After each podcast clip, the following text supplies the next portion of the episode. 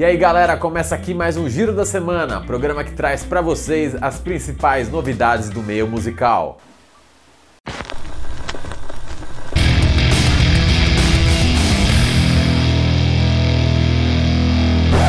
E o giro dessa semana vai do rap ao metal. E a gente começa a semana com um rap e duas polêmicas. A primeira é o Kanye West, que lançou o videoclipe de Famous, canção de seu mais recente álbum Life of Pablo. A letra já tinha sido polêmica por citar a Taylor Swift, que West gosta de provocar desde o VMA de 2009, quando interrompeu o discurso da cantora. Bom, no vídeo de Famous, ele quis ir mais longe. Inspirado numa pintura de Vincent Desiderio, o vídeo tem Kanye West e sua esposa Kim Kardashian nus na cama. Ao lado deles estão Rihanna e seu ex, Chris Brown, os polêmicos e criticados Donald Trump, Bill Cosby George W. Bush e, claro, a cantora Taylor Swift. Tem também o Ray G e a Amber Rose, ex de Kim e de Kane, respectivamente. Todos eles estão nus. Sim, todo mundo peladão.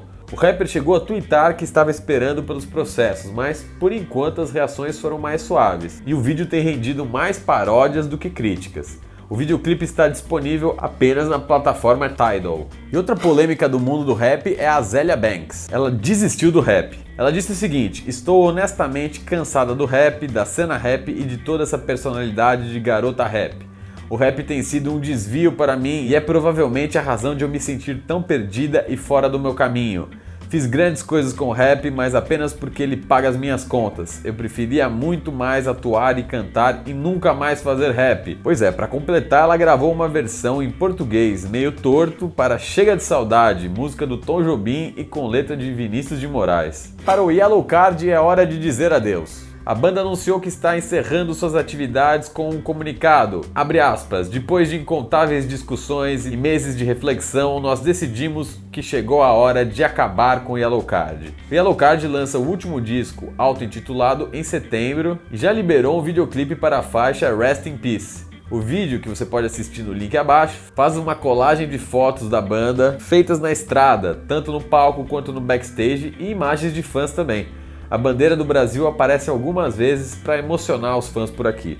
Tem banda acabando e tem outra começando. Você já ouviu Wayne? É um projeto paralelo do Juninho Carelli e do Fernando Quezada, ambos da banda Nocturnal. Entre as músicas apresentadas pela dupla há composições próprias e faixas da banda Xamã e Nocturnal, essas em versões completamente retrabalhadas dentro da proposta do duo, um formato com piano, violão de 12 cordas e vozes de ambos. Eles liberaram 12 videoclipes no site oficial. E tem também a entrevista que a gente fez com a dupla no final do ano passado, quando eles lançaram esse projeto. Dá uma olhada lá.